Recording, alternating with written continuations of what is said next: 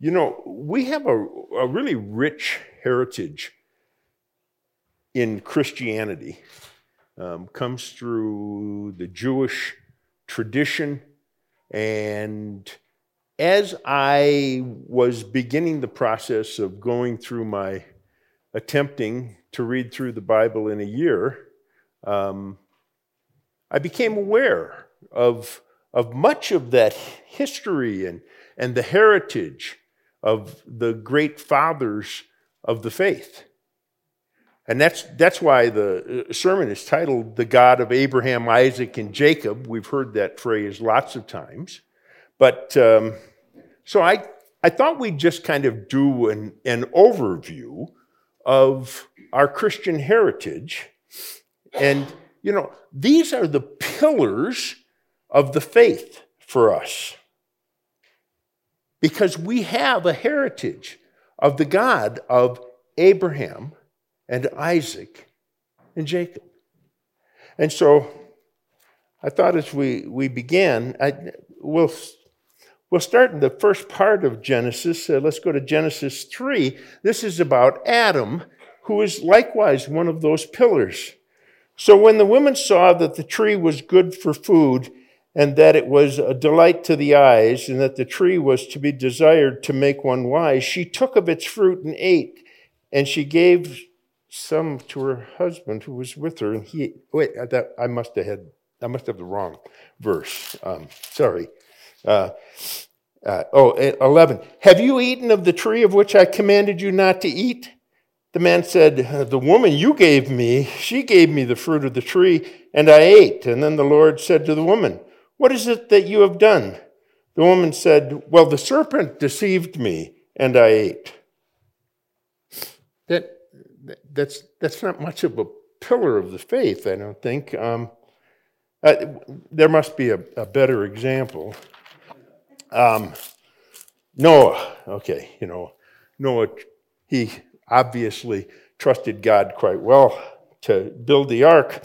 And Noah, Be and this is in Genesis uh, 9, and Noah began to be a man of the soil. And he planted a vineyard, vineyard, and he drank the wine and became drunk and lay uncovered in his tent. And Ham, the father of Canaan, saw the nakedness of his father and told the two brothers outside. Then Shem and Japheth took the garment, laid it on both of their shoulders, and walked in backwards and covered the nakedness of their father. Their faces were turned backwards, and they didn't see their father's nakedness.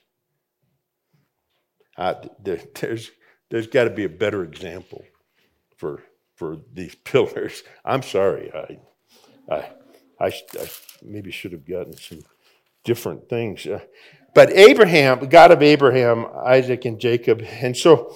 Um, in Genesis 12, this is about Abraham. When he was about to enter Egypt, he said to Sarai, his wife, I know you are a beautiful woman in appearance. When the Egyptians see you, they will say, this is his wife. Then they will kill me, but they will let you live. Uh, so say you are my sister, that it may go well with me because of you, and that my life may be spared for your sake. Well, you know, we can give Abraham one, one little dalliance and, and, and opportunity to fail. So uh, how about if we go a little further down in Genesis? Uh, oh, yeah, and, and verse 20, or chapter 20, verses uh, 1 and 2. From there, Abraham journeyed toward the territory of the Negeb and lived between Kadesh and Shur, and he sojourned to Gerar. And Abraham and Sarah, his wife, Abraham said of Sarah, his wife, She's my sister. And Abimelech, the king of Gerar, sent and took Sarah. Um, doesn't sound terribly encouraging, does it? How about Isaac? Go to Genesis 26. So Isaac settled in Gerar. When the men of the place asked him about his wife, he said, uh, She's my sister, for he feared to say she's my wife, thinking lest the men of the place should kill me because of Rebekah, because she was attractive in appearance. Bit of a failure. there must be some, some better examples someplace. Jacob, you know, Abraham, Isaac, and Jacob.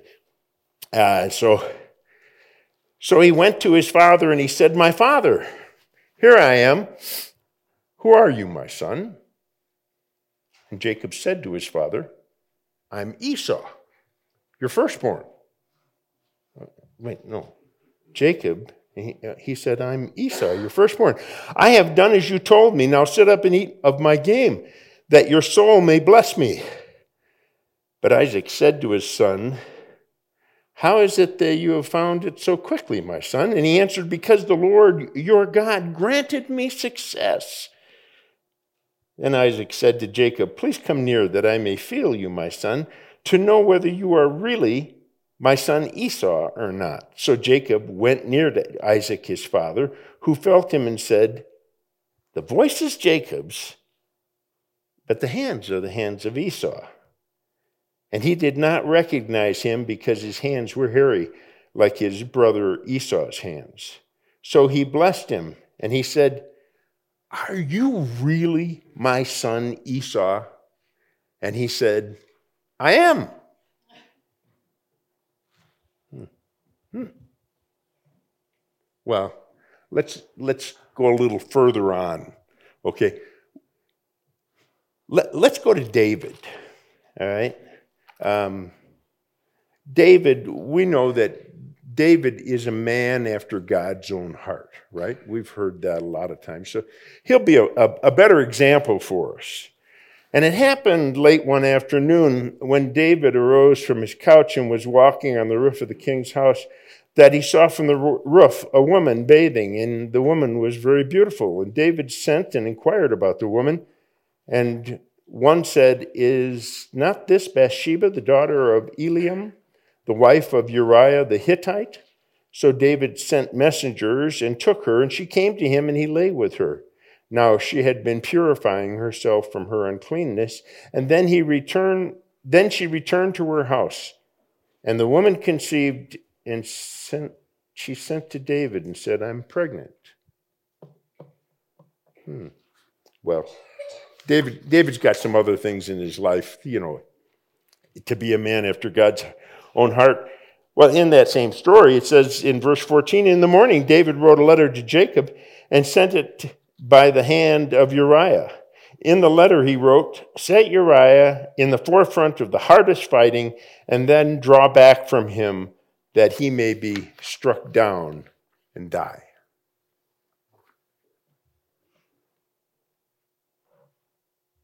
A great pillar of the faith, right? How about Jonah? Uh, uh, basically, I think we can look at all of Jonah's life. And from what is written, we understand that he is probably the one who wrote it, and so uh, uh, he has a change in his life. But Jonah is hardly an example that we would want to follow, not wanting people to be saved. Well, maybe we'll do better if we look at the New Testament, okay? Maybe, maybe, maybe we just look at some of those Old Testament characters and say they had all kinds of failures and foibles. Um, Peter, okay? In John 18, it says, uh, Simon Peter and another disciple were following Jesus. And this is, and Kyle preached on this not long ago, this is when they are bringing Christ into uh, the high priest and, and, and they're going to accuse him. Because the disciple was known to the high priest, he went with Jesus into the high priest's courtyard. But Peter had to wait outside at the door. The, the other disciple, who was known to the high priest, came back and spoke to the servant girl on duty there and brought Peter in. You aren't one of this man's disciples, are you? She asked Peter. And he replied, I am not. Right, skip down to verse 25. Meanwhile, Simon Peter was still standing there warming himself. So they asked him, You aren't one of his disciples, too, are you? And he denied it, saying, I am not. One of the high priest's servants, a relative of the man who, whose ear Peter had cut off, challenged him and said, Didn't I see you with him in the garden? And again, Peter denied it. And at that moment, the rooster crowed. Well, if you're familiar with the prediction that Christ had given him, he said, You're going to de- deny me three times. I think that is perhaps, I'm not sure, but perhaps the, the most devastating um, verse in Scripture. Uh, I can't fathom how Peter must have felt. But we can, we can, uh, we can look at some of the other pillars, and, and we're at least going to get to the point of, of people who, who uh, uh, walked the way they should walk. Paul, well, let's see, when he's Saul, he's on the way to, road to Damascus, and um, why was he going there? He was going there to kill the Jews. So, but, you know, but then God changes him. And uh, so we, we then find out that uh, uh, Paul and Peter, they have some interactions. These are, these are two really good guys, right? Two of the apostles. So Galatians 2 tells us, But when Cephas, Peter, had come to Antioch, I opposed him to his face, because he stood condemned. For before certain men came from James, he was eating with the Gentiles. But when they came back, he drew back and separated himself, fearing the circumcision party. And the rest of the Jews hap- acted hypocritically along with him, so that even Barnabas was led astray by their hypocrisy. But when I saw that their conduct was not in step with the truth of the gospel, I said to Cephas before them all, If you, though a Jew, live like a Gentile and not like a Jew, how can you force the Gentiles to live like the Jews? So, what we have here is Peter was was eating with the Gentiles, sharing the gospel with the Gentiles. And then, when he knew there were a bunch of Jews coming, he said, eh, I don't want them to know what I've been doing. So he essentially lied as well, but he lied by doing what he was doing.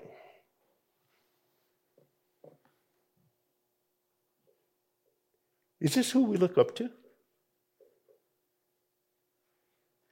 Is this the foundations of our faith that we find are examples for us that Scripture tells us about?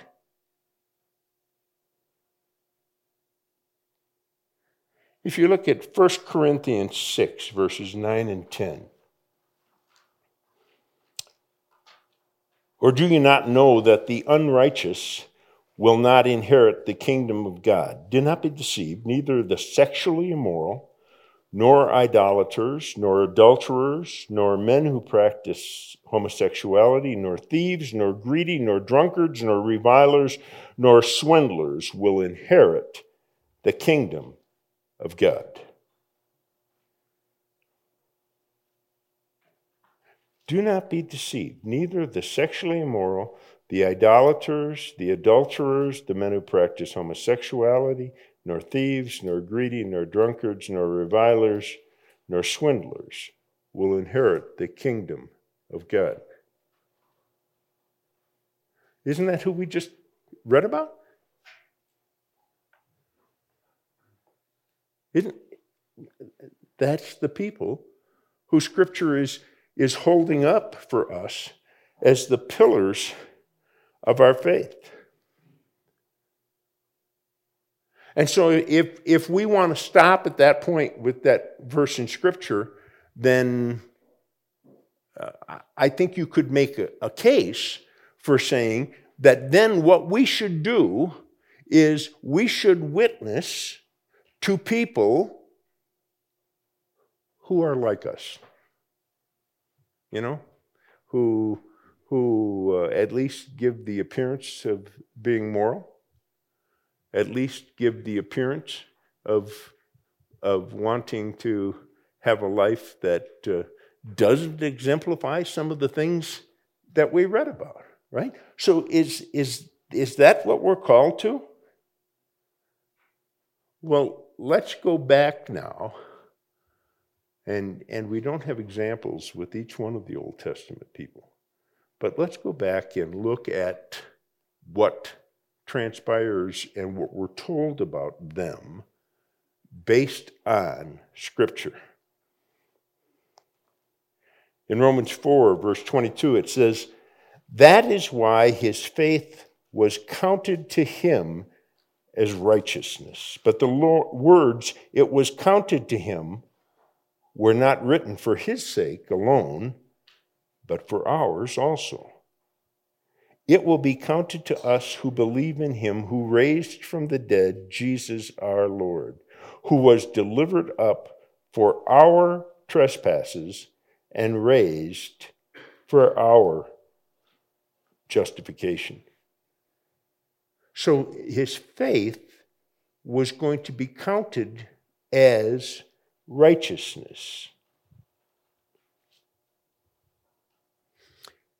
So it's not about how the forefathers lived. Specifically, it's not about did they make mistakes? Did they sin? Were their lives not always the best examples?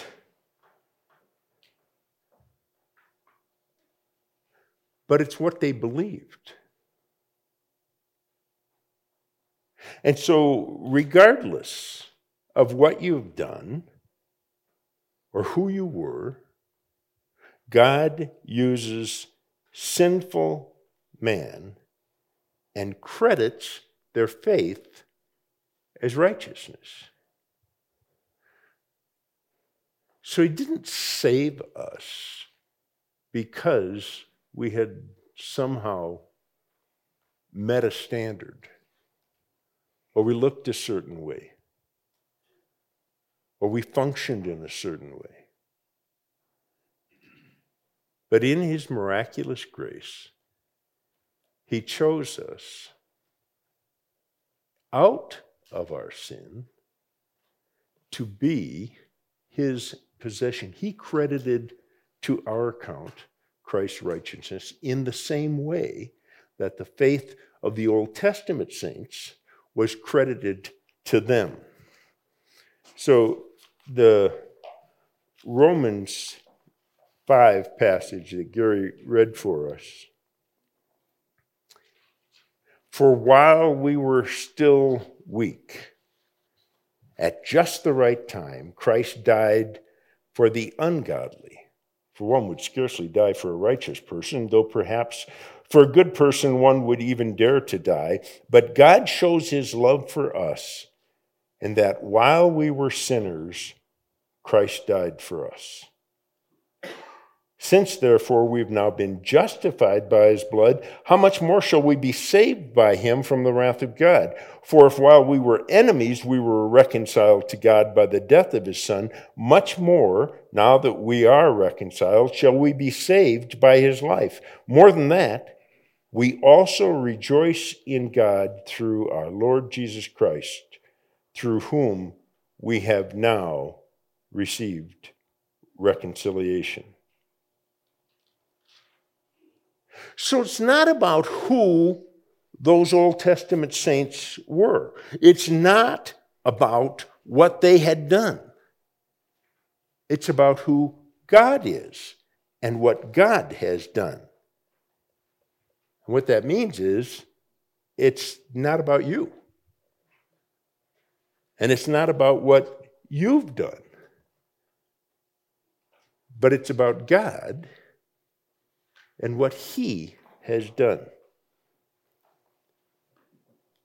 If Dave and Teresa were here today, I would specifically be looking at them for this next little portion because um, I'm sure they are far more familiar with this group than I am, and some of you may be familiar with the group Casting Crowns. Okay? They have a song, and the, the words of the song are just delightful if you really think about it. And in the refrain, it says, Not because of who I am, but because of what you've done. Not because of what I've done, but because of who you are. That sums up the whole concept that this is about God and what He has done. So then, if we look at uh, a passage like Luke 5, it says, And Jesus answered them, Those who are well have no need of a physician, but those who are sick. I have not come to call the righteous, but sinners to repentance. Isn't that how we usually think? Do we really usually think about the fact that okay, you know. Um, I'll tell you, I've, I've had this absolutely delightful opportunity in this church as an elder to sit and listen to multiple of you sitting out here uh, give your testimony when you wanted to join the church.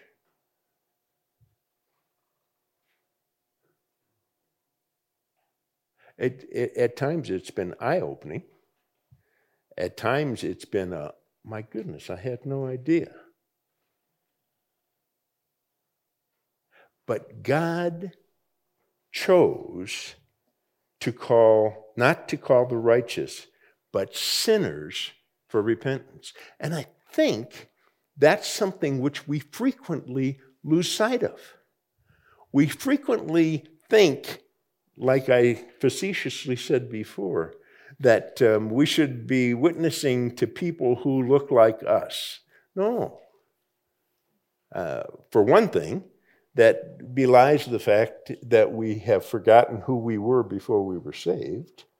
Uh, even those of us who were saved young. Uh, it's, it's too bad Wayne's not here this morning because I frequently use he and I as, as opposite ends of the spectrum. Wayne gets saved when he's in his 50s. I get saved when I'm a, a little kid.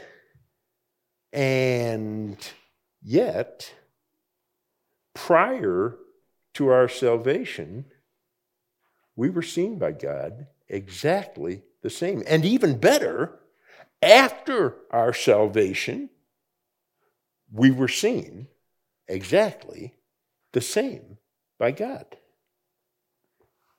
Then, if we drop down to John 15, he says, You did not choose me, but I chose you.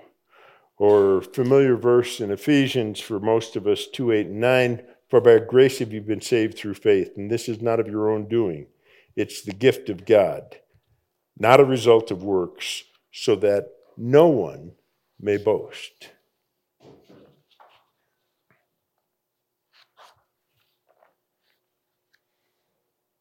I read a passage five, ten minutes ago. And um, anybody who is familiar with that passage should have been sitting there and saying, Now, wait, wait, wait, wait, wait, finish that passage, okay? Because I stopped right in the middle of the pericope. And that is uh, 1 Corinthians 6. Now we're going to read completely through 9 through 11. Or do you not know that the unrighteous will not inherit the kingdom of God?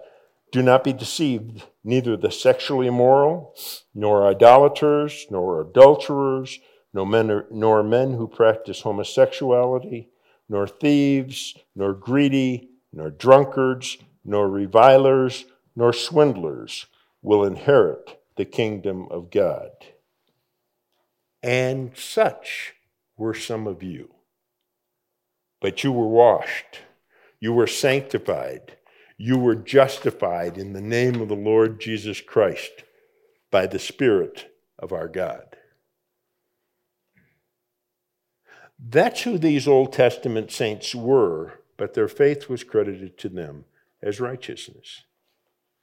That's who we were before God chose to save us. But we were sanctified as well.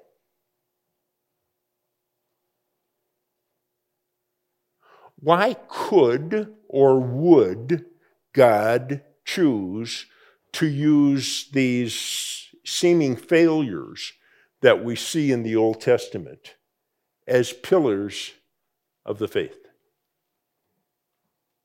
As I thought about that, one of the things I realized was he chose to use them because Jesus was one of a kind.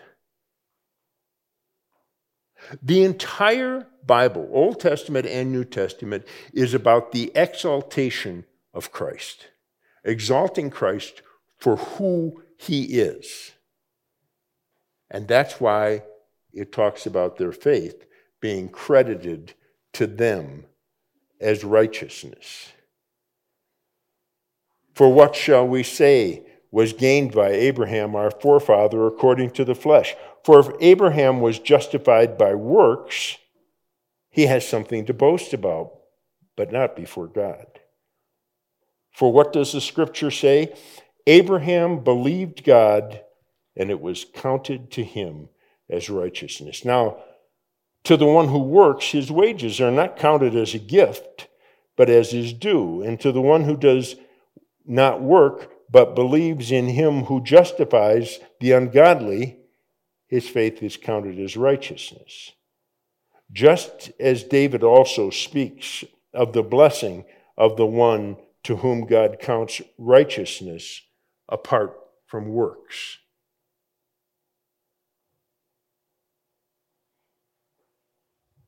You ever thought about the fact that Christ is exalted through our failures? That seems a little unusual. But he is exalted through our failures because he is the propitiation, but also because it shows just how incredibly great our need is.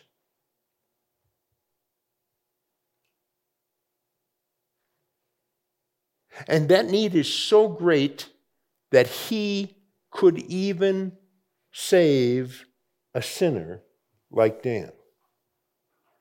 And he could even keep a sinner like Dan. So it is entirely because of who Christ is and what he has done. In 2 Corinthians chapter 5, it says, Therefore, we are ambassadors for Christ, God making his appeal through us. We implore you on behalf of Christ, be reconciled to God. For our sake, he made him to be sin who knew no sin, so that in him we might become the righteousness of God.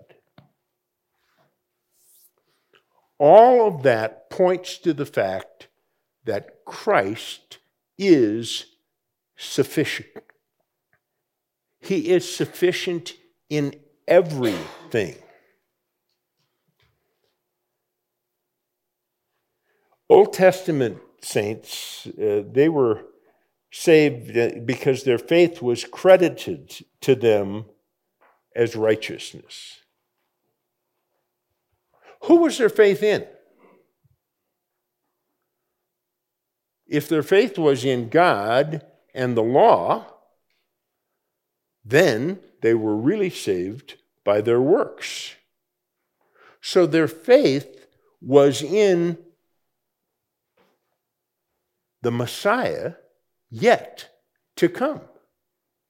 So they believed God that in what he was going to do, but not because of them attempting imperfectly to keep the law. So Christ remains the only means of salvation. The Old Testament saints that we talked about, they were scoundrels.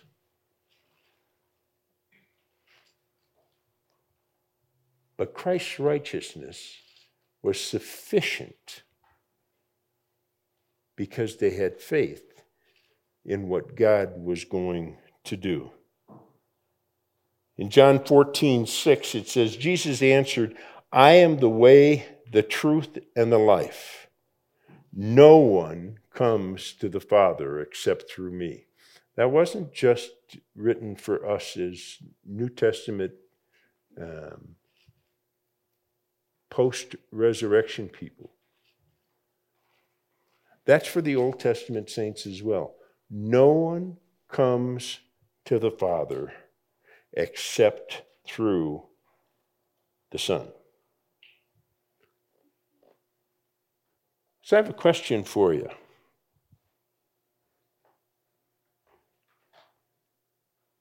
Were you rotten before you came to Christ? If you were, He's sufficient. Are you rotten now? Uh, maybe there's some sitting here who have never come to a personal relationship with Christ. Or maybe, like me, you're a believer, but you look into your heart and you still see that you're rotten. If that's the case, Christ is sufficient. A little farther down in John, it says, Jesus answered, I am the way, the truth, and the life. I am the way, the truth, and the life. So now let's go back and read the passage that we've looked at twice already, but we're going to make sure we get through the end of it as we did the last time, which is or do you not know that the unrighteous will not inherit the kingdom of God? Do not be deceived, neither sexually immoral, nor idolaters, nor adulterers, nor men of practice homosexuality, nor thieves, nor greedy, nor drunkards, nor revilers, nor swindlers will inherit the kingdom of God. And such were some of you. But you were washed, you were sanctified you were justified in the name of the Lord Jesus Christ by the Spirit of God.